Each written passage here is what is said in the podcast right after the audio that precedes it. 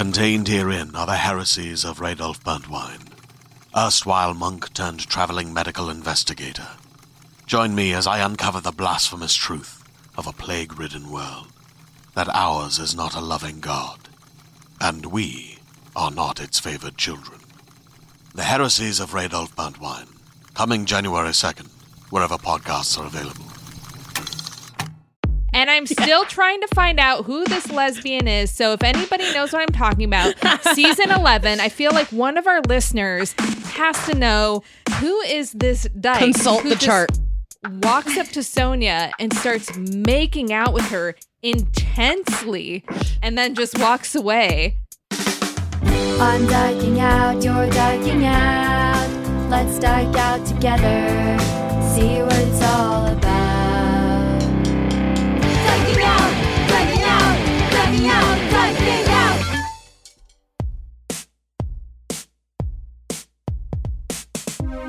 Hi, and welcome to Dyking Out, a podcast that thinks Erika Jayne knew. I'm Carolyn Bergier. I'm Melody Kamali, and today we're dyking out with writer and pop culture critic Kayla Kumari Upadhyaya about the Real Housewives. Finally.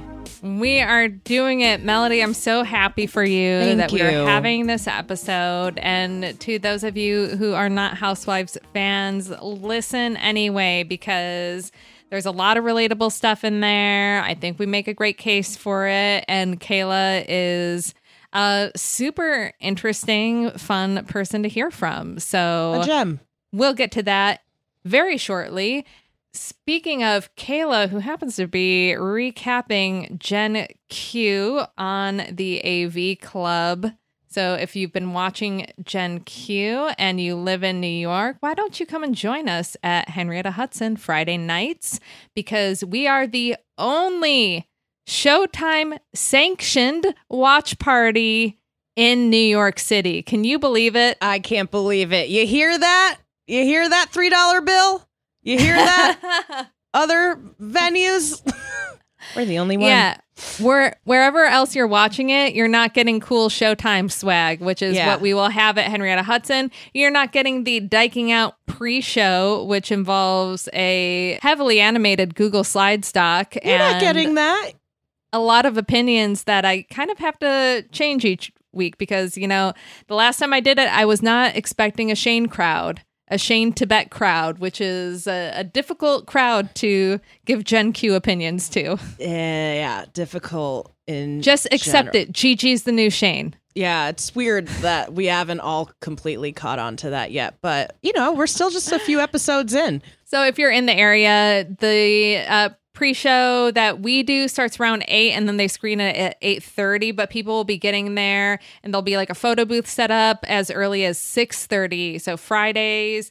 Uh, just keep looking at our Instagram for that. And also, speaking of merch, you can get Dyking Out merch. We have an Etsy shop. We're also on TeePublic if you're looking for your own uh, Justice for Jenny Schechter shirt. Believe it or not, people buy them. Or a Mind Your Heterosexual Business shirt. We have those on Etsy. Check it out. We haven't mentioned it in a while. We also haven't updated it in a while, but we're hoping we, we've got the wheels spinning on some merch that we want to put out Yeah. there. Ah, I'm Carolyn. exhausted from having The- possibly the gayest week. Yeah. How are you going to pick one? I need to know. Can you? What's the gayest thing you did this week? You're you're back from P Town. I am. And let's remind listeners that last week, because we recorded back to back days and a, a whole week hadn't passed for a new gayest thing, we predicted what our gayest things would be. And I, I was so wrong of, of what my gayest thing would be in P Town. The first 24 hours were more gay than anything I could have uh, imagine. Shout out to Topless Tours. If you are looking for a Dune tour, we're going to plug our friend Kristen Becker, who is a comedian, who is a uh, bona fide dyke and Yeah. runs these topless tours and is very knowledgeable and very fun and also has like sunscreen and gum and all sorts of goodies in the back Yeah, and takes that you could need. great pictures of Very you. great pictures. I've yes. never had someone so expertly take like lesbian pictures. You know, like like I with when you have your girlfriend and you're sort of like, can you just take a picture of us in front of a monument or something and it's just a quick awkward and you're not sure how cool the person is. I don't know. She Right. was directing us. She was having us, you know, kiss, getting shots from behind over the shoulders. Ugh. With the dunes in the background. Shout out to Kristen Becker. We had so much fun. I'm going to say what my gayest thing in P Town was, but then when I came back, I had a pretty gay thing happen immediately. So, first in P Town, it was actually outside of P Town, believe it or not. I was in Wellfleet one afternoon and we were in this shop, and a woman says something who happened, I think, to be the shop owner about being from Buffalo. So, immediately I yell from across the store, I'm from Buffalo. We ask where. Turns out we're from the same town, which doesn't happen much. She went to my high school, granted 20 years earlier. And then I'm thinking, okay, do you know my aunt and my uncle who went there? And we start playing this game of who do you know? So we're going back and forth. And then she asked if I knew Miss Dunn. And Miss Dunn was my middle school gym teacher who was clearly a lesbian. and even in middle school, I could recognize this as a fact. And when she said that, she was like, Miss Dunn actually lives here in Wellfleet now. And I was like, okay, I have to share this story. By this point, everybody in the store is listening to me talk. and I'm like, picture me, a young lesbian in this small town outside of Buffalo. I'm at the mall. I see Miss Dunn there with what I assume to be her girlfriend. They're at the food court. I cannot stop looking at them. I don't know I'm gay yet, but there's something about it. And they have this big bag at their feet, and it's a Banana Republic bag. And from then on, I was constantly walking by Banana Republic looking inside for more lesbians, being like, this is where the lesbians are. And then this woman at the shop goes, Well, she's married to a Banana Republic store manager. I like this is so gay, but everybody had to like hear this story of kind of like a weird ring of keys moment Yeah. for me involving Banana Republic. And I think publicly sharing that. uh, Oh, yeah. Finding a mutual from my middle school gym teacher was totally the gayest thing that happened. But also, when we got back from P Town, I hung up some blinds that I custom ordered for our house. They've been sitting around for months and I haven't put them up yet because the instructions were a little bit intimidating and it seemed like a, a big task. And then finally, I'm like, fuck it, I'm putting up these blinds. And I put them up, nailed it. Nailed it. They look great. And Cecilia was so turned on that she pleasured herself. Oh my god. I was not expecting that from you. So I left the next morning. So yeah, we got back from P Town. I, I I hang these blinds, and they're like you know those like floor length blinds covering like a patio door type thing.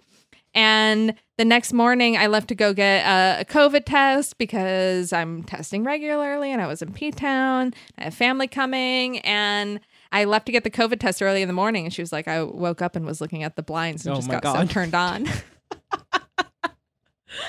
So Wow. yeah, I, I think like doing that handy job so well that it turned on my wife was the gayest thing I, I did think this week. so. How about you, Melody? Oh my god, how do I even top that?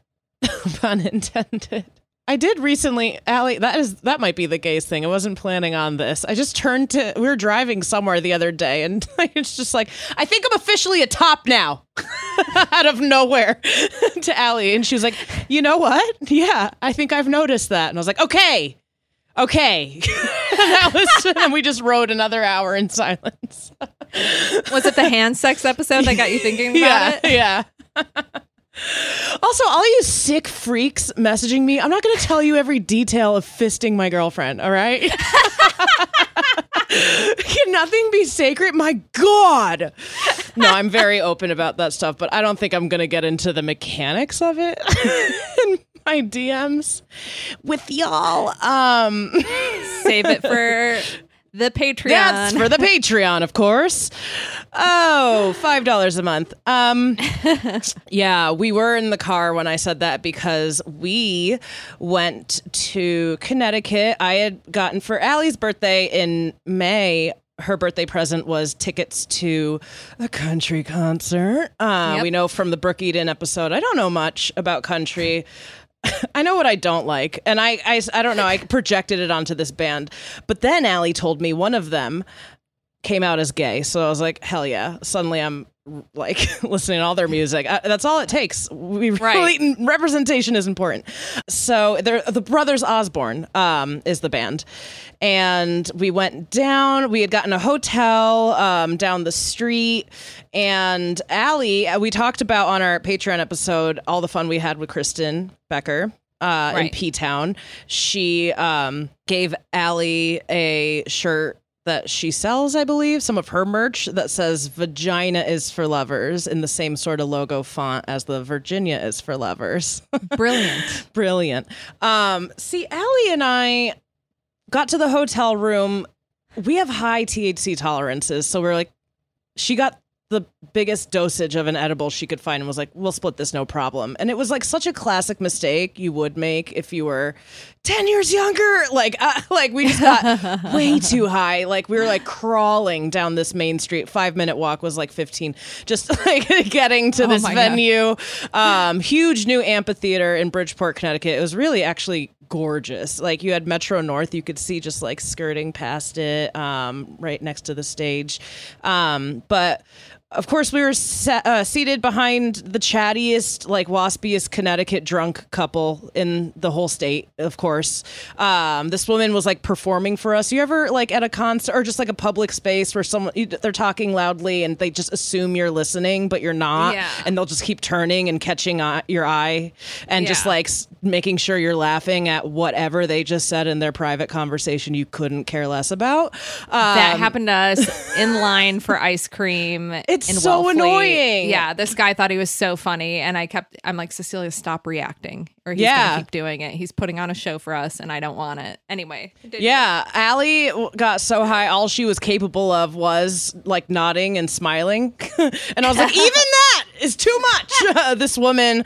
Um, so, yeah, there was a couple opening acts. Sorry, I'm blanking on the name, but one of them was woman fronted and they were really good. I can't remember the name. But this woman, between each opening act, would get up. She was the most Connecticut woman. I can't even, I don't know how to explain it. It's just, uh, this is all trauma from growing up there. But she would stand up in her like Sperry's and just clap like the, the, un- most annoying golf clap and go brava brava bravo bravo and turn to us me and Allie and be like you know you're supposed to say bravo i don't know if you've ever gone to the theater like excuse me um, and we are just too high to like be snappy with like Allie's a trained like acting like theater apprenticeships like uh, very much a theater Right. person um and I was just like, yeah, we live in New York. We go to shows. We know. Like, she's trying to brush her off short, terse sentences.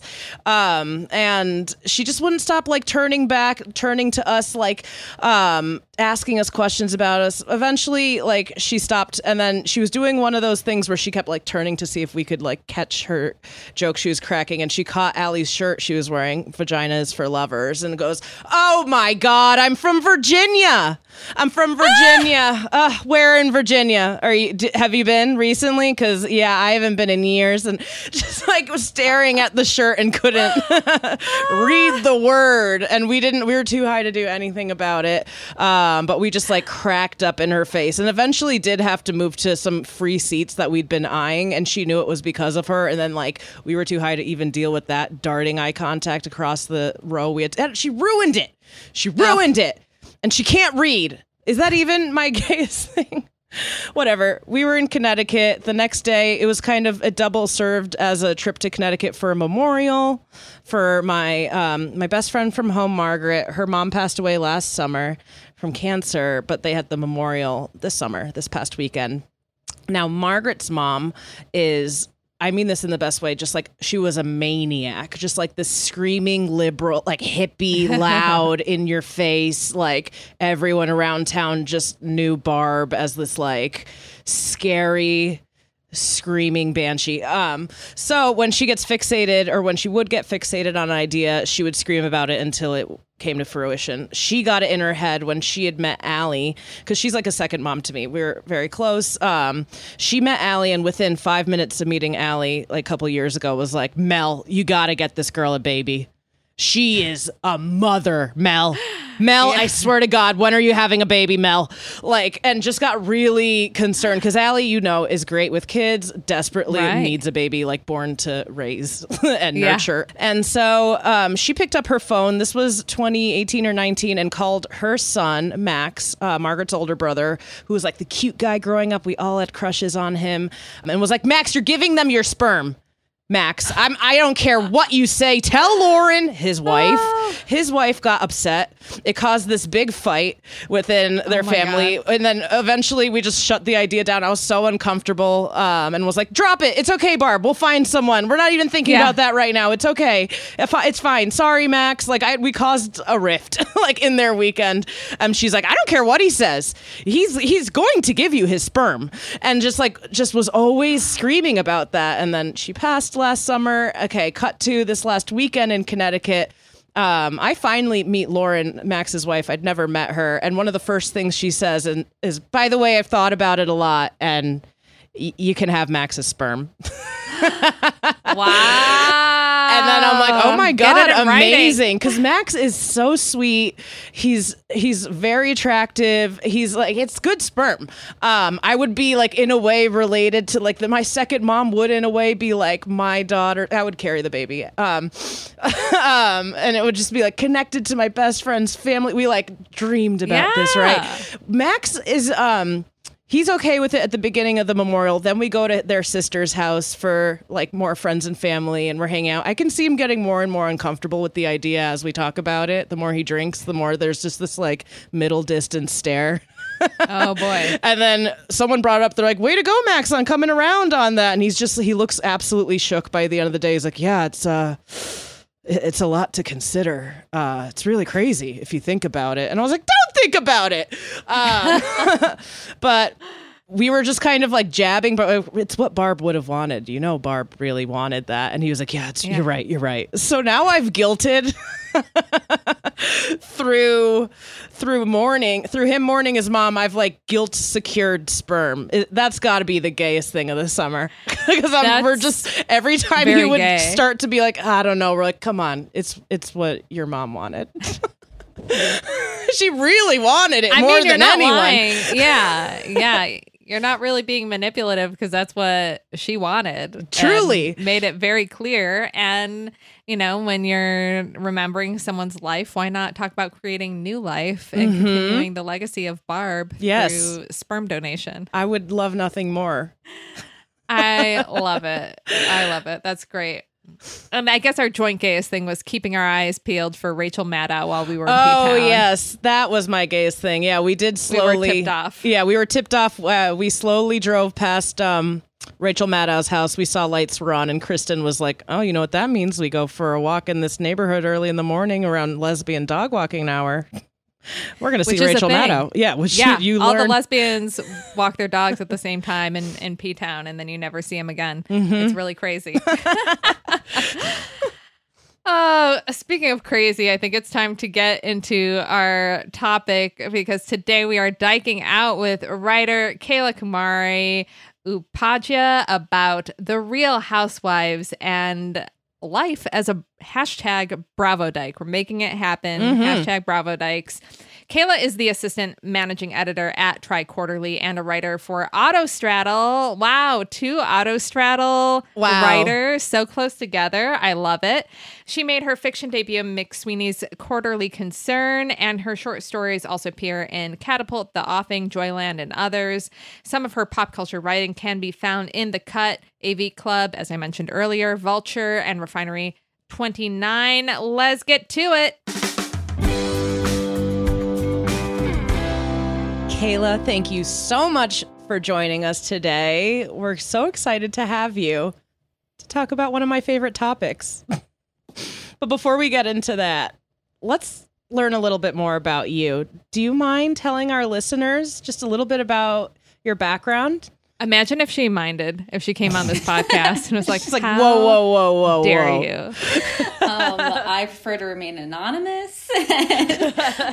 um, yeah. Um, so uh, my name's Kayla Kumari Upadhyaya. I am a writer for Autostraddle. I've written there for I think it's going to be six years in November. I'm pretty sure. Um, Yay. yeah. I write for a bunch of other places online. I write about TV, I write about film, I write about kind of queer pop culture type stuff. In addition to being a critic, I'm also a writer myself. I write fiction and nonfiction, and I'm an editor at Triquarterly, which is a literary journal based out of Chicago.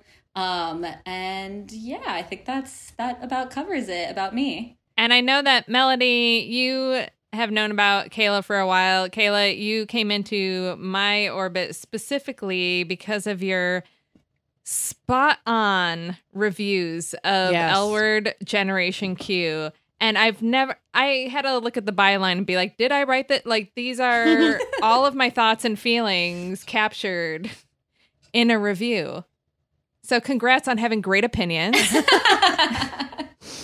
if anybody wants to read them, they're they're with the uh, AV Club. Uh, tell us tell us a little bit about this. Yeah. Um so I wrote about the original series for the AV Club way after the original series had ended. Um because I didn't actually watch the show until after it had ended. I was like, you know, closeted in my dorm watching the original series. Like, I was like getting the the DVDs because it was on Netflix at the time, but uh, I was too scared to watch it on Netflix because somebody would see, and Oh. so then Oh, no. because I think I had like a shared account with my family at the time. So I went to like the media library on my college's campus to rent the DVDs Wow. to watch it. Which in retrospect I've heard is the right way to watch it because they changed the music for Netflix. Like Netflix I can't get- recently heard this. Yeah. yeah, Netflix Yeah. has like streaming rights things, so they change all the songs, and the songs are kind of a big part of the original and Generation Q actually. So They Yeah. really are. yeah, so I am glad that I watched it that way. But anyways, so then I think it was in like 2015 or so, the AV Club had asked me to do um, a kind of breakdown of the 10 essential episodes of the original series. And that was the first time i actually wrote about the show in like my pro- professional life. Um and i was like oh right how do i make like my thoughts coherent about this? And, and not just like talk about like how hot Bette is or like any of these like i'm like how do i you know be a critic about this right now but it was actually very fun i had to pick 10 episodes of the original series Yeah, that are how? not Oh yeah, my it was gosh, hard yeah. because I think like the way that that feature at AV Club works, it's not even necessarily like the 10 best, but it's almost as if like here if somebody was only going to watch 10 episodes of this series, which ones should they be? Like which are kind of the most exemplary of the series? Yeah. I had to pull it up because Yeah, I know. I really want and to. I'm sure I'm sure I've actually read this at some point. It it has it has pretty solid SEO on it. So anyone that like searches like best episodes of the L word or whatever, Nice. it usually comes up. But that was like because that was also that was like an interesting time for me because it was the very beginning of like my career in TV criticism, but also like very early on when uh, in like my coming out process. So it was like kind of those two things at once. But that was that was the first time I wrote about the show, and then what as I think pretty much as soon as Generation Q was announced. Like as soon as it was announced that it was a thing that was happening, Right. I reached out to the editor at AV Club and was basically because I'm a freelancer there. Like I'm not on staff, so you know I kind of have to like pitch to cover certain shows. But I remember sending this email. It was like the most kind of just like glib I'd ever been with him, where I was just like. Listen, like this has to be me. Like there's no, there's just no other person. Like it has to be me. And she, I mean, she agreed. She was like, "Yes, this is you." Um. So, and that's when I started doing season one last season. Yeah. Well, We I love love it. it. and I do have to ask because this isn't part of Gen Q. but what is your overall opinion on one Miss Jenny Schechter?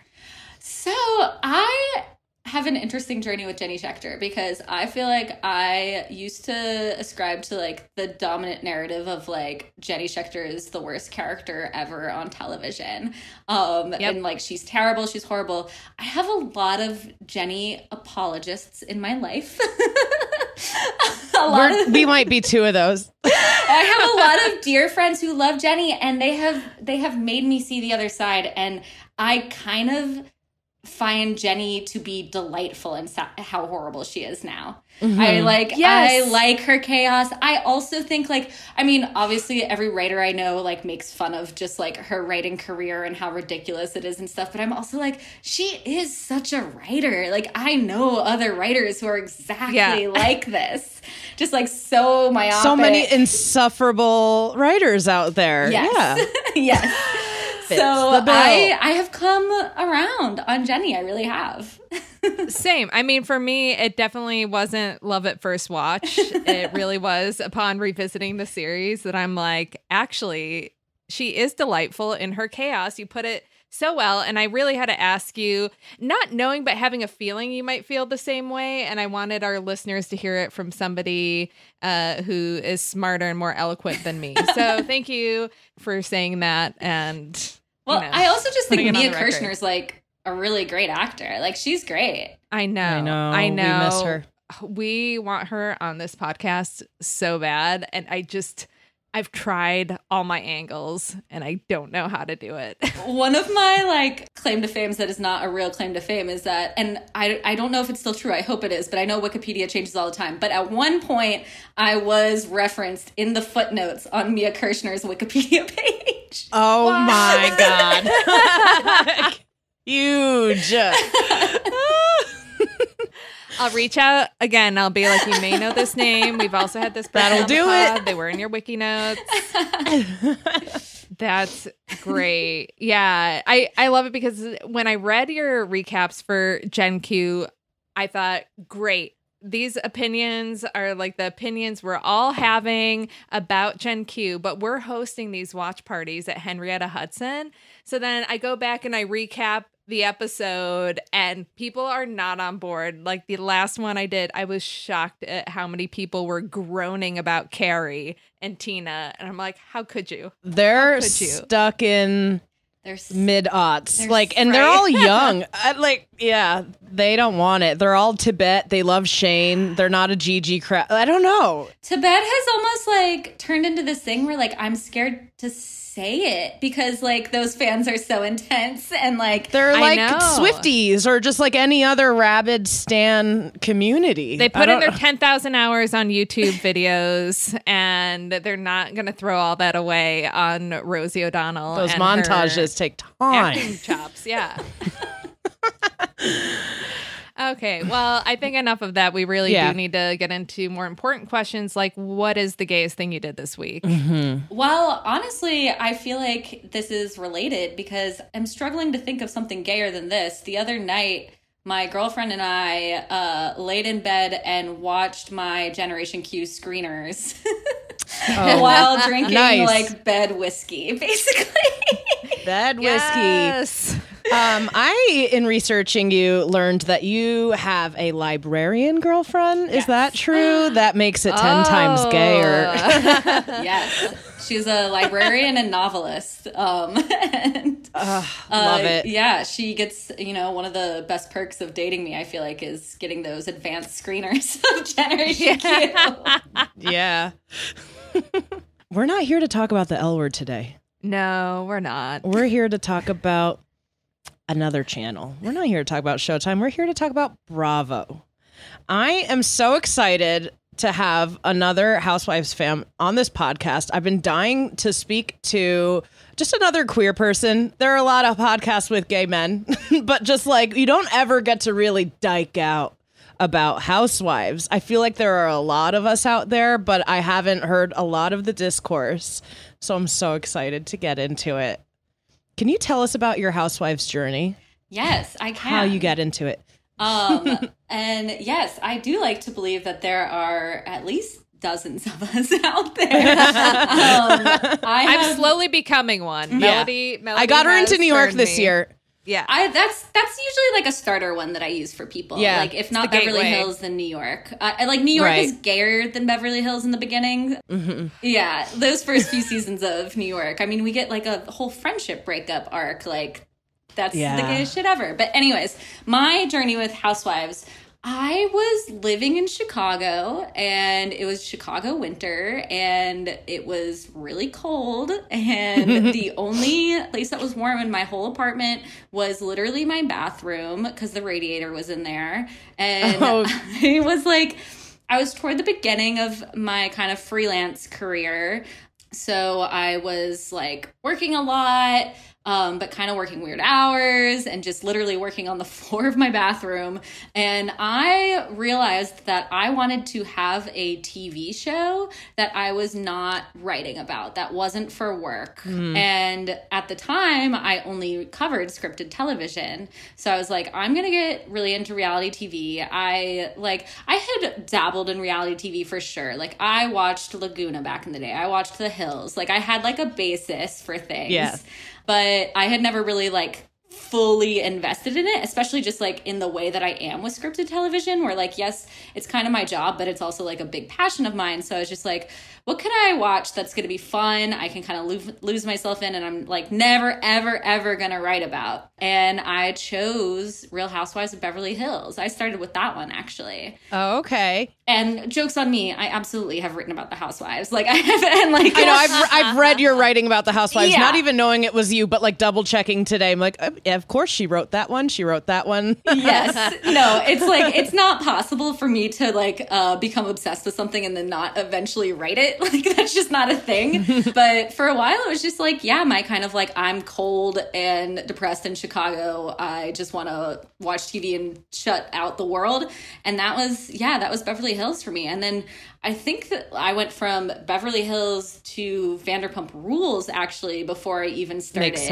New York. And then I did all of New York um, very fast. But it was interesting because the first time I was watching New York, I did not live there. Um, I was still living in Chicago. I think I watched some of the like mid seasons. It's it's in like season 13 or some shit right now. Like Yeah. it's like, yeah. I think some of the mid seasons I did end up seeing in New York. I then rewatched all of New York and Beverly Hills with my current girlfriend because she never watched Bravo shows before me. And I would kind of watch them as I was cooking. And increasingly, she was kind of like looking over my Yeah. shoulder, like, what's going Right. on? What are people shouting about right now? And so I was like, okay, you're either like in or out. If you're in, you're all in. Let's go back and rewatch these. And it was fun to rewatch New York after having lived there. I don't live there anymore, but like it was, I was like, oh, I'm kind of picking up on some things that I wouldn't have before. This whole kind of like uptown, downtown craziness that they talk about all the time. Yeah. Yeah. Where they try to turn That- it into some weird, like drawn line.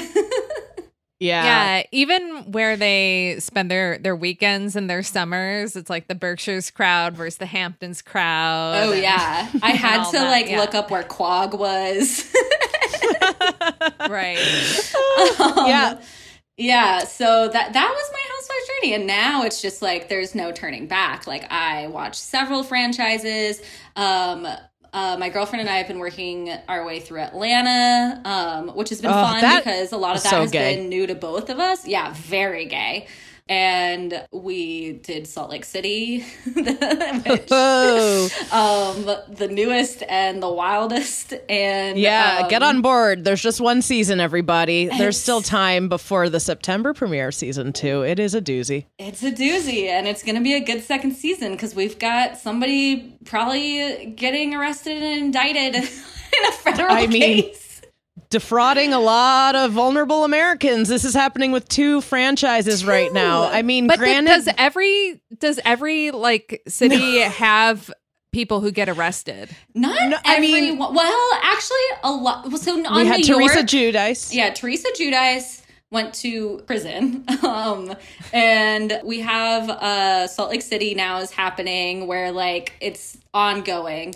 Beverly Hills, there's an ongoing case as well. New York, there's been a lot of like arrests, a lot of like one night in jail type stuff. It's like Yeah. Yeah. almost all alcohol related, like DUI type stuff. Right, Except more for, think, belligerent Yeah, I think Tinsley it was like a stalking charge or something like that. Yeah. But I mean, a, a lot of mugshots across the board on the Housewives, Right. Um, and yeah, but the I mean, the legal drama of Beverly Hills is like keeping that franchise alive right now. I feel like. Uh, who would have thought it just took someone's life falling apart for the ratings to go up on Beverly Hills? And that's what we're seeing now. Right. We've had like a lot of one night in jail, like drunk arrests here and there, but like n- now congruently two season, two franchises where we have people either knowingly participating in like a lot of embezzlement and like defrauding vulnerable people and like really facing the consequences while they're filming. Like we're gonna see a full on arrest. In season two of Salt Lake City with Jen Shah, Erika Jayne, we're watching her learn more and more about like all the legal ramifications she's facing for her husband um, defrauding and stealing money, embezzling from plane crash victims, burn victims. He would do a lot of class action lawsuits. We've never seen crime on this level and it's sort of happening with two franchises right now so anyone getting into it now i'm like this is the time like i don't know Yeah, it's a true crime. It's never been heads, better to get it's in. Basically, a true crime series at this point. yeah And I don't I don't know how you feel, but I fully think Erika is lying. Also, Me too. Yeah, I she's think- acting she's um she knew yeah she is guilty Yeah, there's just no way. As a podcast network, our first priority has always been audio and the stories we're able to share with you. But we also sell merch, and organizing that was made both possible and easy with Shopify. Shopify is the global commerce platform that helps you sell and grow at every stage of your business, from the launch your online shop stage all the way to the did we just hit a million orders stage. Whether you're selling scented soap or offering outdoor outfits, Shopify helps you sell everywhere. They have an all in one e commerce platform and in person POS system, so wherever and whatever you're selling, Shopify's got you covered. With the internet's best converting checkout, 36% better on average compared to other leading commerce platforms, Shopify helps you turn browsers into buyers. Shopify has allowed us to share something tangible with the podcast community we've built here, selling our beanies, sweatshirts, and mugs to fans of our shows without taking up too much time from all the other work we do to bring you even more great content. And it's not just us. Shopify powers 10% of all e commerce in the US. Shopify is also the global force behind Allbirds, Rothy's, and Brooklinen, and millions of other entrepreneurs of every size across 175 countries. Because businesses that grow, grow with Shopify. Sign up for a $1 per month trial period at shopify.com slash realm, all lowercase. Go to shopify.com slash R-E-A-L-M now to grow your business, no matter what stage you're in. Shopify.com slash realm.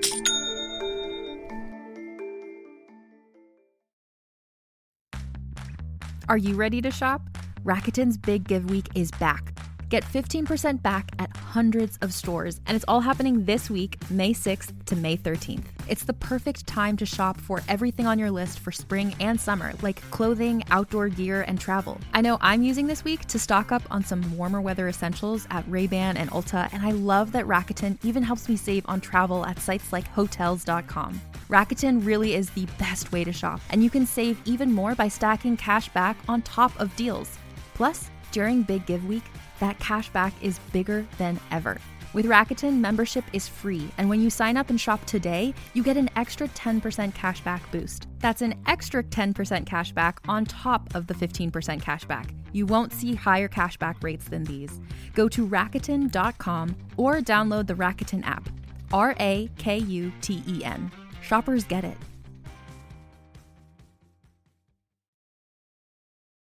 So it it's not the promise of crime that got me to start watching it. uh, for those of our listeners who really are like, no, I'm not watching the show. Melody kept insisting to me week after week how gay it is in lockdown i was like you and the have way to now des- yeah the way that she was describing it i was picturing normal stuff that i've seen my straight friends do or straight people in my orbit do you know they go out they get a little bit handsy this is possibly one of the most sapphic shows on television. Yes. Like the amount of affection, both physical and emotional, between these women is insane. And then there are just so many moments where I'm texting Melody like, "Oh my gosh." Like there I just watched an episode the other night where uh, Sonja had a um, a feature in a magazine and she had a party and then this lesbian just approaches her and I'm still trying to find out who this lesbian is. So if anybody knows what I'm talking about, season 11, I feel like one of our listeners has to know who is this dyke Consult the chart. Walks up to Sonja and starts making out with her intensely and then just walks away. What what is that? Yep. What's going on The here? Sonja Morgan drive-by lesbian moment. It's Yeah. Right. And she has so many moments, and she's one who I really do feel like she's bisexual and for whatever reason is not owning up to it. But I just watched an episode last night where uh, they were playing Truth or Dare, and Luann dares Bethany to kiss Barbara with her tongue. And she goes right into it without hesitating. And Sonja is so jealous. She's so jealous and upset by watching this. And I'm like, Sonja, you gay. well, she has raised millions for the LGBT. Yeah. for the LGBT.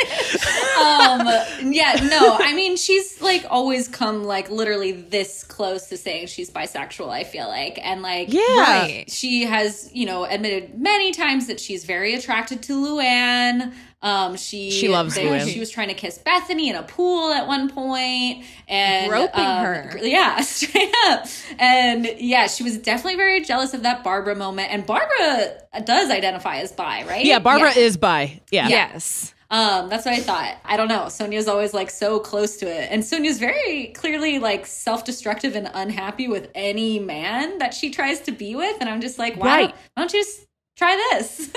Yeah, it doesn't Right. occur to them. It's because they were just like of the 80s. I don't know. Like they Yeah. Just, it seems like it's just their generation is holding them back from she coming also out. like got mad that Carol Radziwill wasn't like flirting back. Or no, no, she was mad because she was like, "Oh, Carol's flirty," but she, I, I think Sony even says like Ca- Carol's a bullshit lesbian or something like, or bullshit Yes! bisexual. Bullshit it was bullshit bisexual. bisexual because she's like, we flirt, but then she won't actually like kiss me, basically, and she's like, Right, right, right. and that that's another one too that Carol has something about her that like every woman on the show talks about how they just volunteer. They're like, I don't sleep with women, but if I had to, Carol. Like and they all just volunteer. I'm like this is so crazy. I don't. I'm like, di- is Carol like putting out vibes there? Is she bisexual, and that's why the, these women are like feeling that way about her? I don't know. It's really crazy. I don't know. I just want to get to the bottom of it on this here episode. Yes. Why, when we talk about the housewives, amongst especially lesbians, bisexuals, queer people, why are we constantly just all we it's the throwaway line, they're so gay, and then we'll end the conversation there. And I want to get to the bottom of why this is a queer franchise. yeah i need i need answers. I i have been trying to get like the phrase uh bravo dyke to catch on for a really long time now. I think it's been literally years. I'm like it's it's making moves. Like because i got my girlfriend super into bravo and she ended up writing something for the cut about like starting to watch the housewives and like be- all of a sudden becoming a housewives fan and she used bravo dyke in it and credited me and i was like all right Nice. we're, we're in the cut we're like i've written it a few times in autostraddle i'm like we're, we're getting bravo dyke out there we're putting it out into the universe Yes, 'Cause we that- have to tell Jess Rothschild about it. Uh, Yeah. she has uh, another podcaster who is also, I would say, quite the Bravo dyke. Oh yes. Yeah, Do you know who Camille Paglia is? yes She's in her 70s. She's a feminist, like social cultural critic, huge dyke. She has written essays and essays on the housewives about how they are gay, they are feminist. Like it's like a very feminist show. And then she caused some ripples, I think, in like the mid 2010s with that because then like Gloria Steinem jumped on the conversation even and was like, no, this is not a feminist show. This sets us back. She says she's it's like watching a train wreck. She's embarrassed. She believes it's all like contrived artificial like storylines. She hates how much plastic surgery there is. And then Roxane Gay joined the conversation towards the end of 2010s and went on Watch What Happens Live and says, you know, this franchise allows them to be their truest selves. We see the mess and we see the amazing friendships and everything in between where women are allowed to be themselves. And that's actually the most feminist thing we can do. So I love reading about this like quarrel between Roxane Gay and Gloria Steinem. They've apparently like confronted each other about this once they've gotten like rumblings about what the other has said about the housewives. so these conversations are having everywhere, happening everywhere. And I feel like if Camille Paglia says it's gay and feminist, it is. I mean, have you seen her? She uh, just a dyke, just a such a dyke. Yeah, I feel like we're culturally we're moving towards conversations about how it is at least like good for women. I feel like I was ashamed to tell people I watched for the longest time, and then it took like Roxane Gay on Watch What Happens Live saying these things for me to be like, you know what? No, it is important. The show is important, but I actually don't know how to back up why. well, I mean, this is something that I think about a lot, actually. And like for me, and this is often where I fall, and sometimes I feel like it sounds like a little bit of a cop out, but I'm just like, well, I think it's too simple to say that this like this kind of stuff is bad for women. I also think sometimes it's too simple to be like this is like super feminist and empowering or something like that. Mm-hmm. Um I mean especially like feminist like that gets complicated cuz yeah, these yeah. shows are like very like steeped in capitalism, steeped in the patriarchy for sure and like all these kind of systems. So I don't I I personally don't think it's one or the other. I think it's more nuanced than that. It's like somewhere in between. What I will say is that there are things that happen on these shows across all franchises, I would venture to say, that we don't see in any other TV. And like sometimes that's as like simple as like literally women over 50 just like horny as hell. Like that is yeah, like right. not something or like when it is on TV, it's sometimes like almost like a joke or like I don't know. The Golden Girls. Exactly. Exactly. And it's like these are women not only horny, like they want to be like fucking all the time, but they're also like dating a lot. They're dating around. Like, I mean, Ramona Singer is in her 60s now and she's doing that. Like, mm-hmm. it's like, you know, and, you know, I'm not saying that Ramona Singer is good for television and think, in fact, I, th- I think her, her or time, feminism or, yeah, I, I think that her time is finally up. Like I kind of think that she might be gone after this season and I, I never so. would have said that before just because I felt like she was such a fixture and Bravo is like just sees her as like a compelling character because of how like kind of uh, volatile um, she is. But now I think she has finally crossed that line into like maybe we're not going to see any more Ramona Singer. But also I might be wrong. I don't know. Bravo's a weird institution too. Like yeah, they yeah they especially in the past like year or so um i have been thinking a lot about like the way that bravo has done certain hirings and firings. And there's like a lot of double standards in there. Like there were a lot of cast members of vanderpump rules that were fired for off camera like racist tweets that they did and stuff like that. And i'm not saying that they shouldn't have been fired. They absolutely should have been. But at the same time we have people on southern charm who like own plantations and stuff. Yeah, like, literally. And it's just like because that never really gets talked about on the show, there's not the opportunity for those people because that's the other thing. Like so many of these reality people exist in bubbles. And so they're not going to say um kind of racist stuff on uh camera because they're almost in situations where it's not going to come up because they're just around people that are too like them. I think that's the case for Southern Charm for sure. And I haven't seen the current season. I've heard that like race gets addressed in the and that's not Housewives, but I'm kind of talking about Bravo. Yeah, know, we right, can talk about right. Bravo multiverse now. but yeah, I'm just like okay, like these people like live on plantations, have plantations, like but because they never talk about that or it's like never a conversation on the show like that's somehow okay. Like that i don't know. I've been thinking about yeah. this a lot with bravo lately and i, I like because also you know bravo has done some more inclusive hirings in the past couple years but also it took like 13 seasons of New York to get a black woman. Not only like get a In black New woman- York. yeah, like Right. in New Right. York. Like this is wild. But then it also just feels so surface level because they're like, well, now we're gonna force these people to talk about race, and it's gonna be like entertaining. Yeah.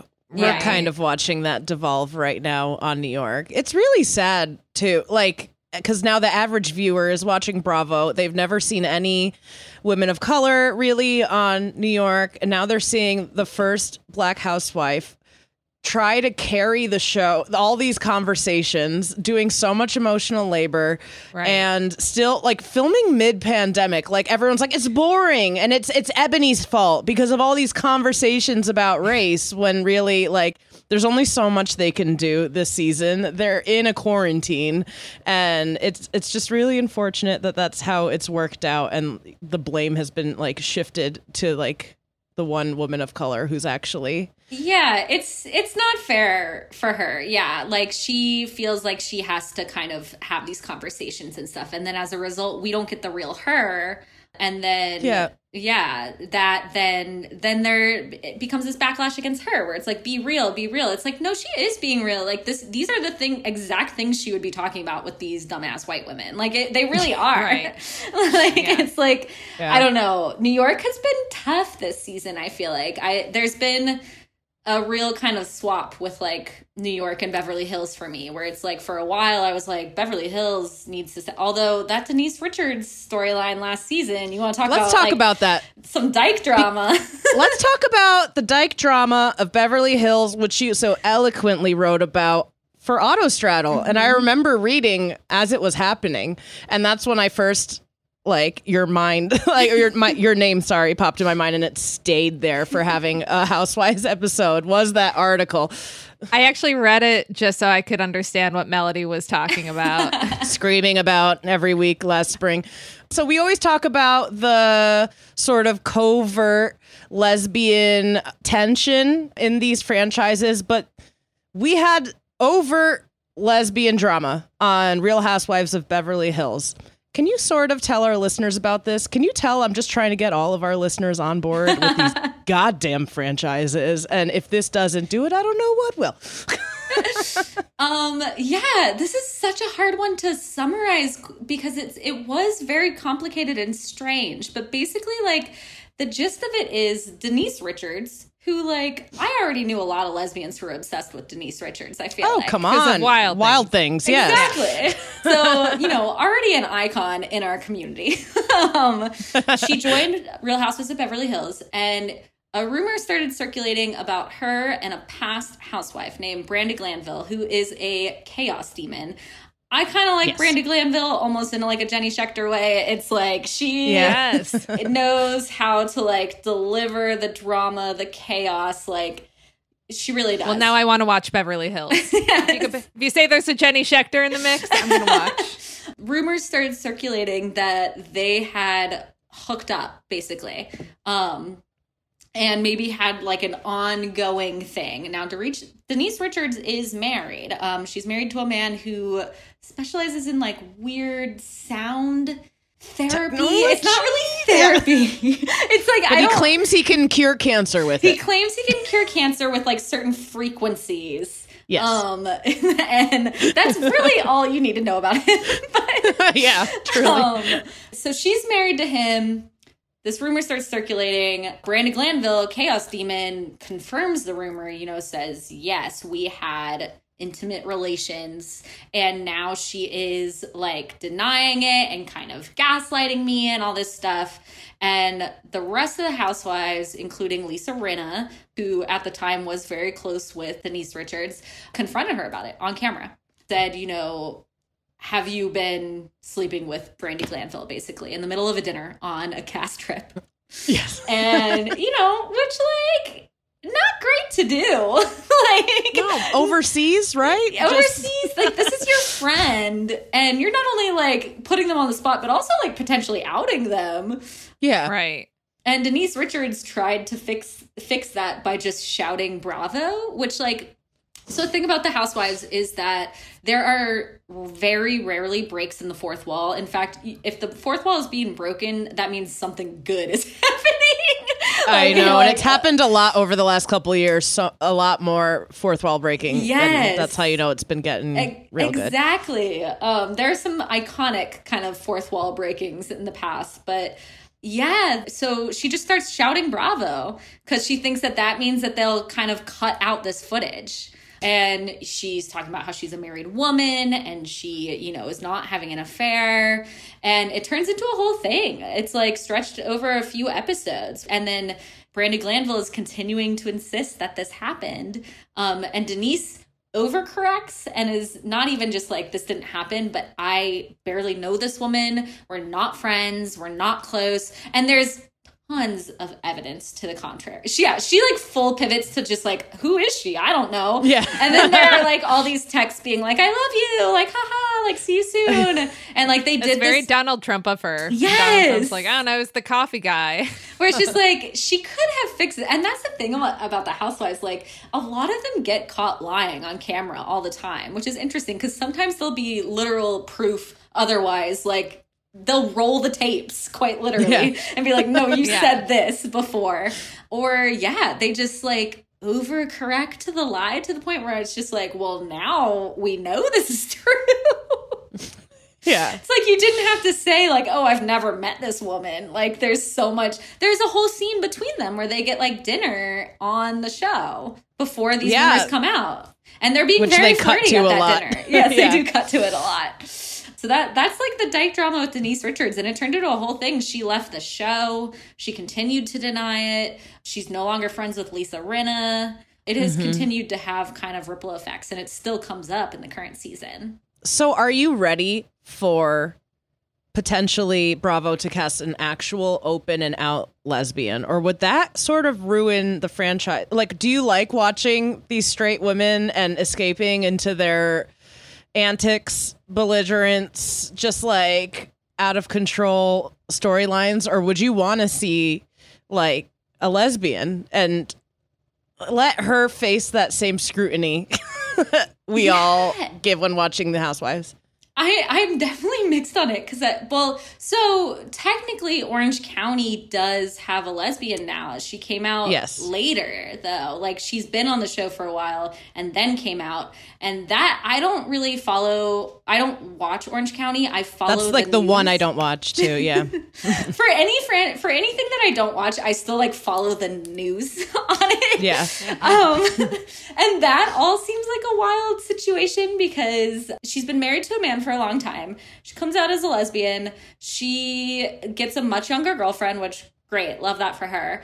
I follow her on Instagram and she like doesn't want her husband who I think they're separated, but I think they're still living together. They have a lot of kids together. She doesn't want him to date. She's like jealous of him dating. And she's really Right. like, I know that this is like, you know, this doesn't make sense and I'm being like super jealous and whatever, but she's just like, yeah, like she's like, I'm a lesbian, I'm living my life, but I don't want him to live his life.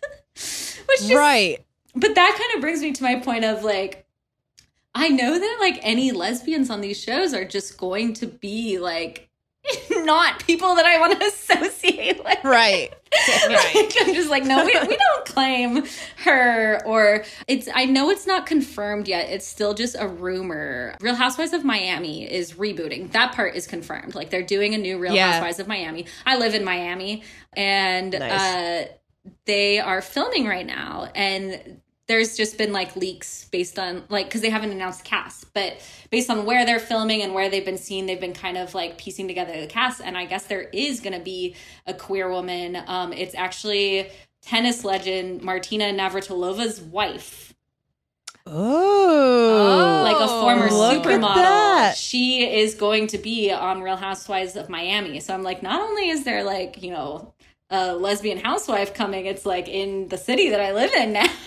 That's awesome. That's so exciting. and I do wonder if Yeah. like that means Martina Navratilova is gonna like show up on the show at some point because I feel like spouses always show up. yeah. Yeah, some franchises more than others. For sure. Some franchises they'll like feature the- characters, yeah. basically. Real Houses of New Jersey is like, yeah, the husbands are their own cast and a lot revolves around them. Well, that's cool. I know Andy Cohen went on Garcelle Beauvais, um, Real Housewives of Beverly Hills cast members podcast, and said, We've almost cast several lesbians. So I just thought that would mean like more of the same. We would never get one and we would just speculate for the longest time. But that's exciting Yeah, news. there's one coming. Potentially. I, I do want to go back to one of the things you said earlier about what makes Housewives such a good show and about how it covers topics that you don't see mm-hmm. anywhere else. Like a lot of this stuff, you really can't write it. It's things that most your average person would never think of Yeah. as a subplot in a show. But it's kind of the same reasons why I like like the original L word, even though it was a mess. It was like lesbians are all cheating and transphobic and butchphobic and whatever. And it, it wasn't a good look for lesbians.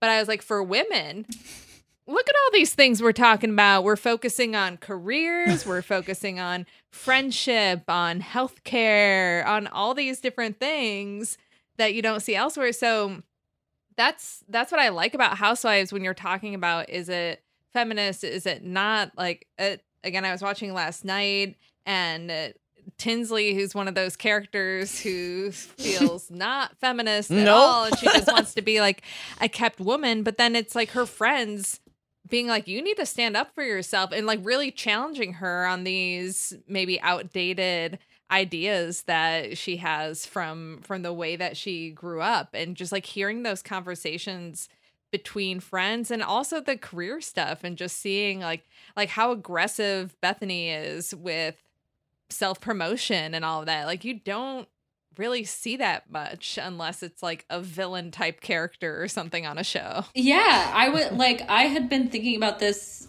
kind of at the beginning of our conversation. I was like, "Oh, I think there actually is like weirdly a clear through line between the L word and the housewives where it's just like first of all, it's just like men are taking a back seat. Like it it really is like an ensemble of women um in this specific way and w- uh, with the exception of Jersey, yes. um, but also, my favorite thing ultimately about both the L word and the housewives are the friendships. Like, so yeah, Yeah. like you talking about that, it's just like I've always loved um the friendships in the L word. Like, even just scenes where like friends are all kind of like piled on a bed together, like talking or whatever, like talking about their drama. Yeah. I'm like, yeah, I love this. Like, this is very real. And the housewives, I feel the same way. I feel like some of the best, like, storylines, which, like, they really are storylines. Like, it's, you know, it's Right. reality, but it's produced. And some of the best ones have involved major friendship breakups, like, or like friends kind of breaking up and getting back together. Like, New York in particular, like, that that show like they hate men on that show. Like they straight up hate men. It's like they all have like bad exes. They're like and then Beverly Hills, some of the early seasons too, they're always talking about like, well, I only want uh, like to hang out with girls, girls. Like I like girls, girls. and I'm like, okay, just say lesbian, I guess. Yeah, right. girls, girl.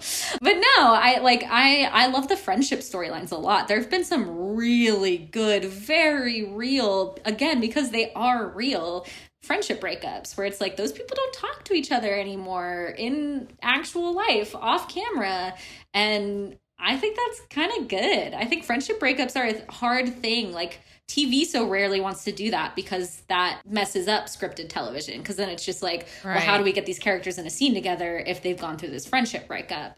But Housewives, we kind of see it a lot, and it leads to like people leaving the show, and so then like basically kind of changing their job because it is a job because they've Right. gone through these like intense friendship breakups that are as intense as they are because these people like care about each other as much as they do. Right. They care so much. And they're, they're intense, but they also, for some of them, they happen over like an entire season. I mean, I again, it's pr- it's produced, so who knows the actual time? But it feels like you're kind of watching things uh, disintegrate, like with Bethenny and Carol, and and all the factors that go into that. And any other type of show wouldn't give something like that that amount of time or nuance. I felt like the Bethenny and Carol thing. I mean, I have opinions about it that of like what was really at play but it wasn't like it was one clear thing that's like oh they had a falling out over this and then that ended the friendship like it, it was just like this really complex thing that you don't get to see but the other thing i want to talk about uh relative to that is the fighting because this is the reason why i didn't want to watch housewives why i resist a lot of reality tv is I hate watching fighting and I because I feel like you're capturing people when they're at their worst and I it, it just makes me feel sad. But the fighting in housewives like there's also so much apologizing and making up and then really trying to navigate how how do you make up with this person? What like what does this person need to hear in this case? And then it doesn't always work and then they have to like try again and it's it's kind of beautiful. It's, it's just like a lot like romantic relationships and then they come out you know either stronger on the other side or there's like lingering trust issues but the the way that they fight like yes some of them are really ridiculous and crazy but others i'm like this kind of teaches you how to fight and get get over it and Yeah. move past things. Yeah, because I, I do feel like, you know, not everyone, but the vast majority of us do not fight in the way that they fight on the housewives. Like we're not screaming in the middle of a restaurant at Yeah. friends. Like that is Right, not right. happening. At the same time, I do think that friends fight a lot. Obviously, people in like romantic relationships fight a lot. But also like that whole process of like apologizing or taking accountability, being like, this is what I did, like that's really hard. And people don't do that all the time. They're just kind of like, oh, like, let's move on. Let's like not talk about it or whatever. On the Housewives, because of the nature of like the fact that it's spectacle and for TV, they have to talk about it. Like, they have to Yeah. be like, we're going to talk about this. So even though the fights are so much more extreme and like almost theatrical, like compared to real life, the actual apology and like accountability process is like really interesting to see because that's what we technically should all be doing in our lives even when we have like normal fights that are not you know screaming at each other in the middle of a restaurant like a 10 you know person table screaming Right, at each other right. but like we should be doing these same things we should be like uh, you know apologizing like coming over for coffee the next day and being like look like i know that i did this or whatever and to see that on tv is kind of interesting because i i mean Yeah. i I like the fighting on reality TV. I really do. I'm a sucker for it. It's like it does feel like spectacle to me. It feels like theater. It's like yeah, uh, my girlfriend's funny because that's definitely her least favorite part of it. She, I mean, she likes reunions. She likes to watch them, but I always make fun of her because she always kind of has to be like on her phone while she's watching, or kind of like I, I always like I'm like you can't make eye contact. she doesn't like to make eye Right. contact with the with the Oh. reunions, and I live for the reunions. I love them, but that is definitely where you know the most kind of like absurd yelling and screaming and fighting. Oh, happens. yeah. there is like a full on lesbian encounter and a fight that spawns from it just because one of them doesn't want to acknowledge that she did like try to hook up with the other one when she was drunk and the cameras were down and the way she sort of confronts her about it at that reunion for that season is just so it's I don't know how, like they're closeted like some of them are in fact bisexuals who won't say it and Yeah. when they're off camera are like hooking up making out here and there but one of them went as far as trying to like pressure the one another one and her husband into a threesome. And when the one who didn't want to do it because the one who was being pressured into it doesn't drink Kandi she remembers everything and was like i wasn't going to try to do that with you you were really drunk. But she tried to then have that conversation on the show and that crossed a line for Porsha and was like you don't talk about my queerness on the show. Like that was at the heart of a lot their fighting that season so i don't know there's like so much yeah covert and overt homosexuality, but Atlanta feels like the gayest one. And I know there's a lot of homophobia within the black community, a lot of different factors at play where they just like don't acknowledge it, don't highlight it, but that to me does feel like the most genuinely gay franchise. Like, especially this last season, there was like one bachelorette party where they all were like in like leather and like lingerie and like in a sex dungeon, whipping each other, grinding on each other, like humping each other, like really into it. The more they drank, the more like free they got with it and then like the next day they're okay like they don't talk about it but yeah if anyone's looking for like gay like cle- just gay housewives atlanta is the gayest to me And Al- but the yeah, most complicated to talk about For sure. And Atlanta's just really good. Like it's like it's like I don't know, that franchise does a lot of things and there are some longtime people on that show that I just love. Um like Kandi. Like Kandi is great. She's a great housewife. And uh there are also like people on there for a very short amount of time that also like really make their splash. Um, yeah, Yeah. Atlanta's got a lot going on for sure. It's so interesting because I feel like especially in the past couple of years like so many of the franchises there have been you know not just subtextual gay things happening but actual kind of queer things happening. But Yeah. these are still such kind of like heteronormative spaces that all of these franchises exist in. Um, and Yeah. how they kind of reckon with that and stuff. what is your favorite franchise then and why and then your favorite housewife Yeah, uh, favorite franchise. So this is another thing that I feel like was a journey for me because back in the day it was definitely Beverly Hills. Like early and mid seasons Beverly Hills I loved. There's something about like the artifice of Beverly Hills itself as a place that just like I Yeah. loved it felt like theater. It felt like I don't know. And back in those days, like Kyle Richards was like my favorite housewife for sure. And like Kyle and Lisa Vanderpump in particular, I was like very invested in their friendship and everything. And then for a while, it was New York. I was all in on New York. And then for a while, out, New York was outperforming Beverly Hills, which I now feel like has flipped, and Beverly Hills is more interesting. But my favorite at the moment, I do think, is Atlanta. Like, I really love Atlanta so much. Um, the funniest I've it's it's so funny. It's very funny. It's like like I was saying before, it kind of has everything. It's just good. I love this is such a small thing, but like they do eat on that show and all these other That- shows yes. they don't fucking eat on camera ever. Like they're like you know there are some kind of more extreme instances on some of these housewife shows of like really intense dieting and eating disorder stuff type stuff. But like they also just like they don't eat on camera. On atlanta they eat on camera. Like they get angry when there's not enough food and Yes. like it's like they'll make it a point to talk about it until they're properly fed. Like they eat so much Yeah, I lo- I like that they eat on Atlanta. I'm in a group chat with two friends of mine, um, and we periodically will send each other like housewives prompt questions. And the whole idea of it is like you just have to answer as quickly as possible. And a lot of times it's like rank everyone on Beverly Hills right now. These rankings change like week to week though, and our favorites change week to week also. Be Yeah. Like, okay, who's your favorite housewife of all time? But the all of all time changes kind of often.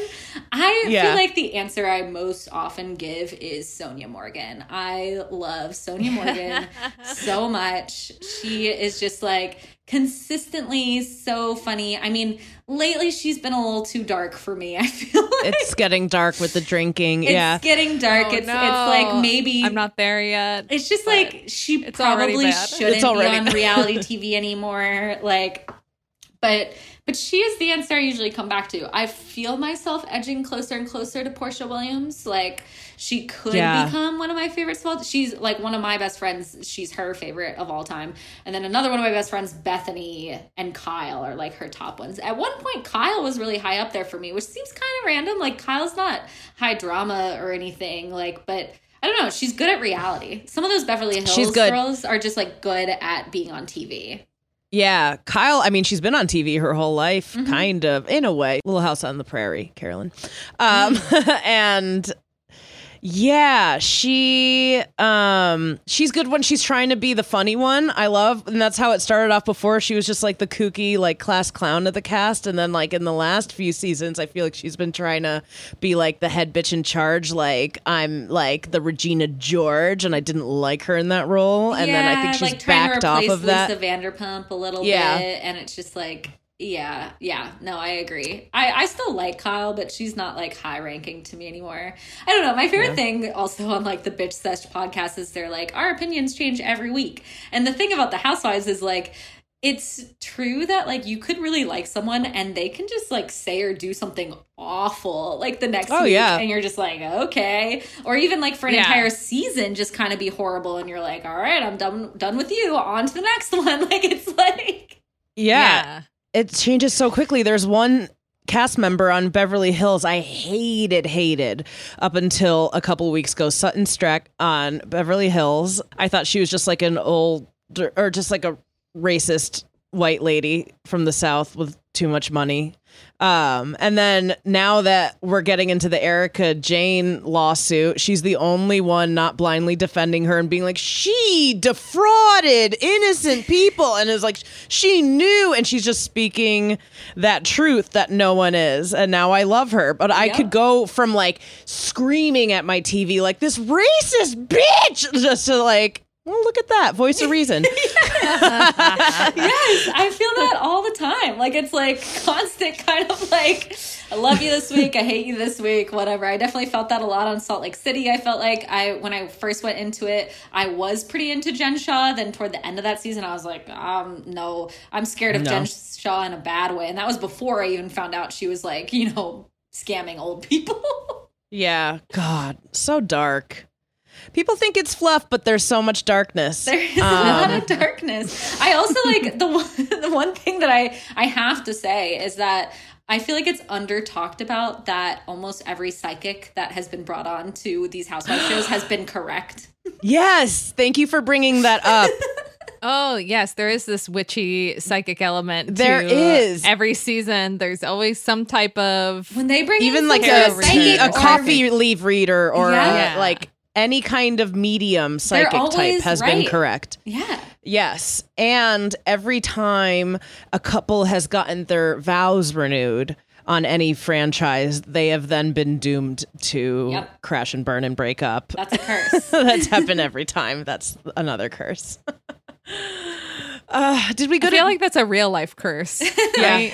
That's- just yeah. don't do that. Don't do Yeah. that.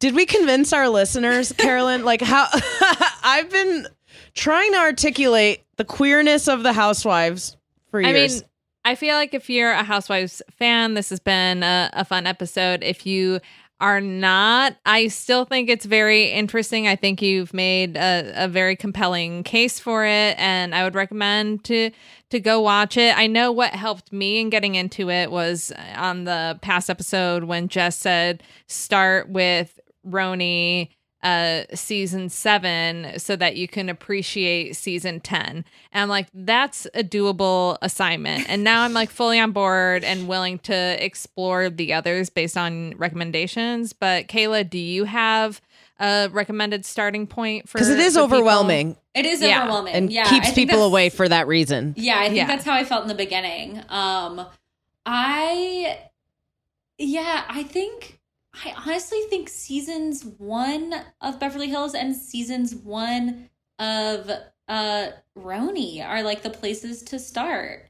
Um those early seasons I feel like kind of trap you a little bit because it's also very old school reality in those seasons. Like it's kind of like DIY feeling a little bit. Yeah, pre social media. There's something about watching the Housewives, the old seasons before the Instagram industrial complex um and like the housewives to influencer pipeline all that. Like when they didn't realize there would be like commentary as they were talking as things would air. Like they were a lot more free and there's no inhibition. I don't know. They were a lot more themselves i feel before um i don't know whenever instagram got popular. There's something extra reckless about those seasons that I love. yeah, I agree. First three seasons of RHONY in particular are like very good. Like New York in those first three seasons, it's it's just good. I just want more lesbians talking about housewives. That's More Bravo too. Dykes. More yeah, Bravo, more Bravo Dykes. Dykes. I do think um every single verb from the L Word original theme song uh happens on the Housewives. So Yes. Yes. that should be the theme song for Housewives. It they should basically be repurpose the theme it. Song. I'm Yeah. obsessed with all these parallels now. And I should have mentioned earlier, but you, as we were stalking you, I sent Carolyn, you had made a tweet in like 2015. Um, and it was like linked to an Autostraddle article and it was embedded and that's how I saw it. But like you were like the similarities, like the look and feel between the L word and Yeah. the housewives were so spot on. These screen grabs, you could have confused any for either show. Yes. there yes. are so many parallels between the two shows I will be thinking about for the rest of the night. Well, Kayla, where can people follow you on social media and read your amazing reviews and, and other works that you have? Yeah. So I'm at Kayla Kumari on literally everything, all social media. Um, and uh, I am recapping Generation Q season two for the AV Club right now. I write about other stuff for them, but like the gayest thing I'm doing right now is those.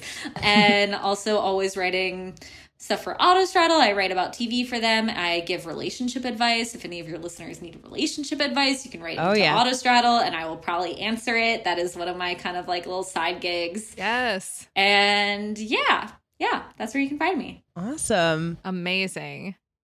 Thank you, Kayla, so much for dyking Yes. out about the housewives with us. And another quick reminder to read Kayla's recaps of L Word Gen Q. And a reminder to myself to start watching Beverly Hills Yes. because now stat. you have uh, piqued my interest in that. All right, I think it's time to get to our listener question, non-housewives related, We'll but see. Let's we'll see, see. if I can bring it back to that. All right. You know how annoying it can be when straight women really need the validation of Brian or Josh or whoever? I feel like I do the same thing with women in my life. There are certain ladies that I just constantly want to know if I'm pretty enough or smart enough or sexy enough to raise their eyebrows and get their attention. I've been obsessed with this for far too long. It's never about genuinely wanting to be with them to cultivate a relationship. It's as annoying as, do you think I'm pretty? What are some ways that a person can find that confidence in themselves? huh. Hmm. Hmm. Hmm. I think you're pretty. Yeah. I think I think you're pretty because I'm looking at you right now. Oh, I don't even know who sent it. Well, I can see not we don't always get a photo in someone's uh, Gmail account. But how do we get that confidence? Yeah. Carolyn, this is sad. I feel like I should have thought about this more in advance because I I don't think I've necessarily been in a position where I've felt that way of just wanting to know if people are attracted to me, but not because I wanted anything to happen. Like for me, it's always been very specific to like, I need to know if they find me attractive so that I can make a move and have it be low risk. yeah. but just for the the sake of knowing i mean if you're looking for the confidence to not need that there there are things you could do i don't know get uh some hot pictures taken of you and keep them on hand and look at them and be like hey smoke show Yeah. Um that's me our friend Alicia Brown every year for her birthday will book a photo shoot. I mean, she is such a Leo, but um and she needs no more confidence. She's got so much. But it probably Right. helps. And she gets these awesome photos taken of herself and that makes her feel great. And yeah, she's got them on hand. She does look at them and she's like, "God, I'm attractive.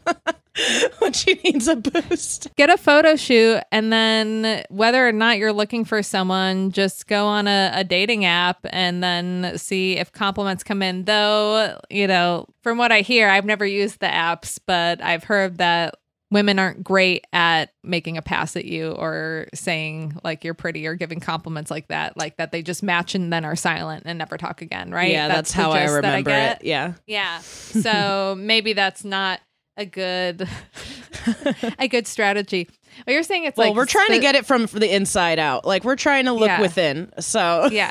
we don't need external validation. And this coming from two stand-up comedians, we're going to try to figure out how to get it without external validation. I, when I'm feeling bad about myself and not confident, I will exercise not with the goal of how it'll like make me look, but how it'll make me feel. Like I will just put on music and dance. I don't know. It does boost endorphins. It makes you feel a little more accomplished in your day. It helps me. You're looking at me like that's not good enough. Okay, Carolyn. Um, what else? no I'm I'm still trying to think while while you're trying to be helpful. Um I don't know, flirt. Like flirting can be as long as you're not flirting in a way that's like wrongfully leading people on, but I think you could be a little flirty and then get a sense if people are are digging what what you're putting out there if you really need that validation. But no, again, we're not talking about actually getting that kind of superficial whatever validation. Yeah. How do we find the confident what do what do I do to feel because yeah, I'm all about getting external validation to feel uh confident and That's just I get most of it from my wife. I, I'm just not helpful. This this question has stumped me. I mean, we're on this is episode 199 and, and this question might be one of the hardest ones for so telling. for me to answer. I mean, I really like we we heard bits and pieces of my little like workshops over quarantine, my meditation things and my journaling, but it really did help. Journaling really does help even if there's like a mantra that you don't necessarily start out your day believing it and like if you just write it repeatedly i will have to write things repeatedly because i do morning pages and the goal is to write anything three pages freehand every morning so sometimes if i feel like i have nothing to offer and i'm feeling bad about that i will just pick one of my mantras i'm not telling you guys because i'm embarrassed um over and over I have one that might be helpful.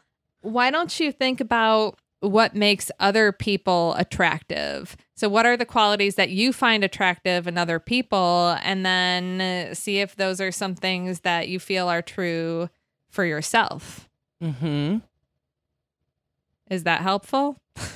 Yeah. Are you someone who also does negative self talk? Because continuing to do that doesn't help, obviously. And just it, as simple as like being mindful about that and trying to eliminate that does help with your confidence. Oh, does that mean that the real answer is that if you're pretty enough or smart enough or sexy enough for you, then you'll be enough for everybody else because it's just you who matters?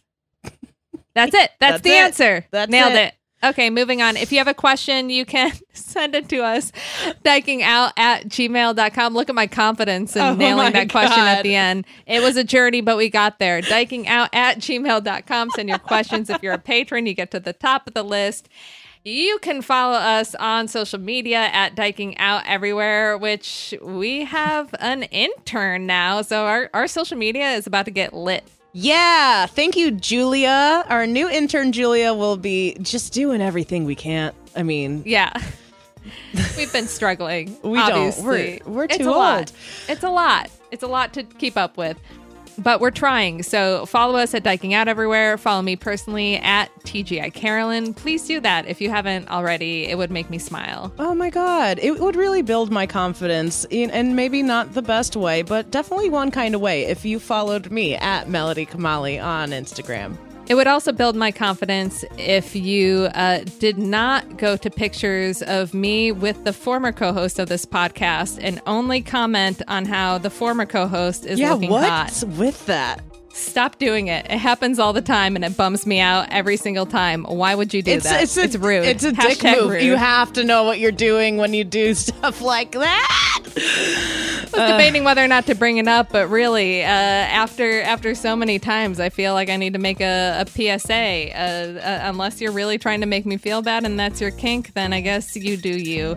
Thank you for dyking out with us this week. We'll see you next Tuesday.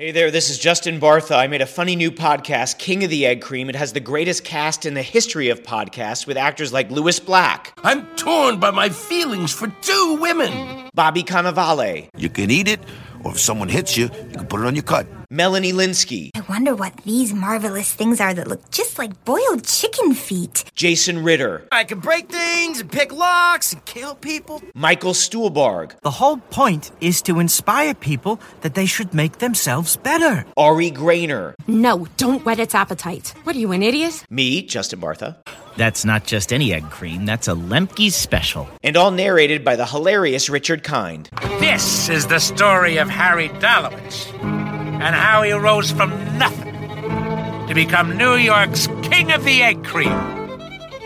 So if you like funny true stories, come listen to King of the Egg Cream, available wherever you get your podcasts.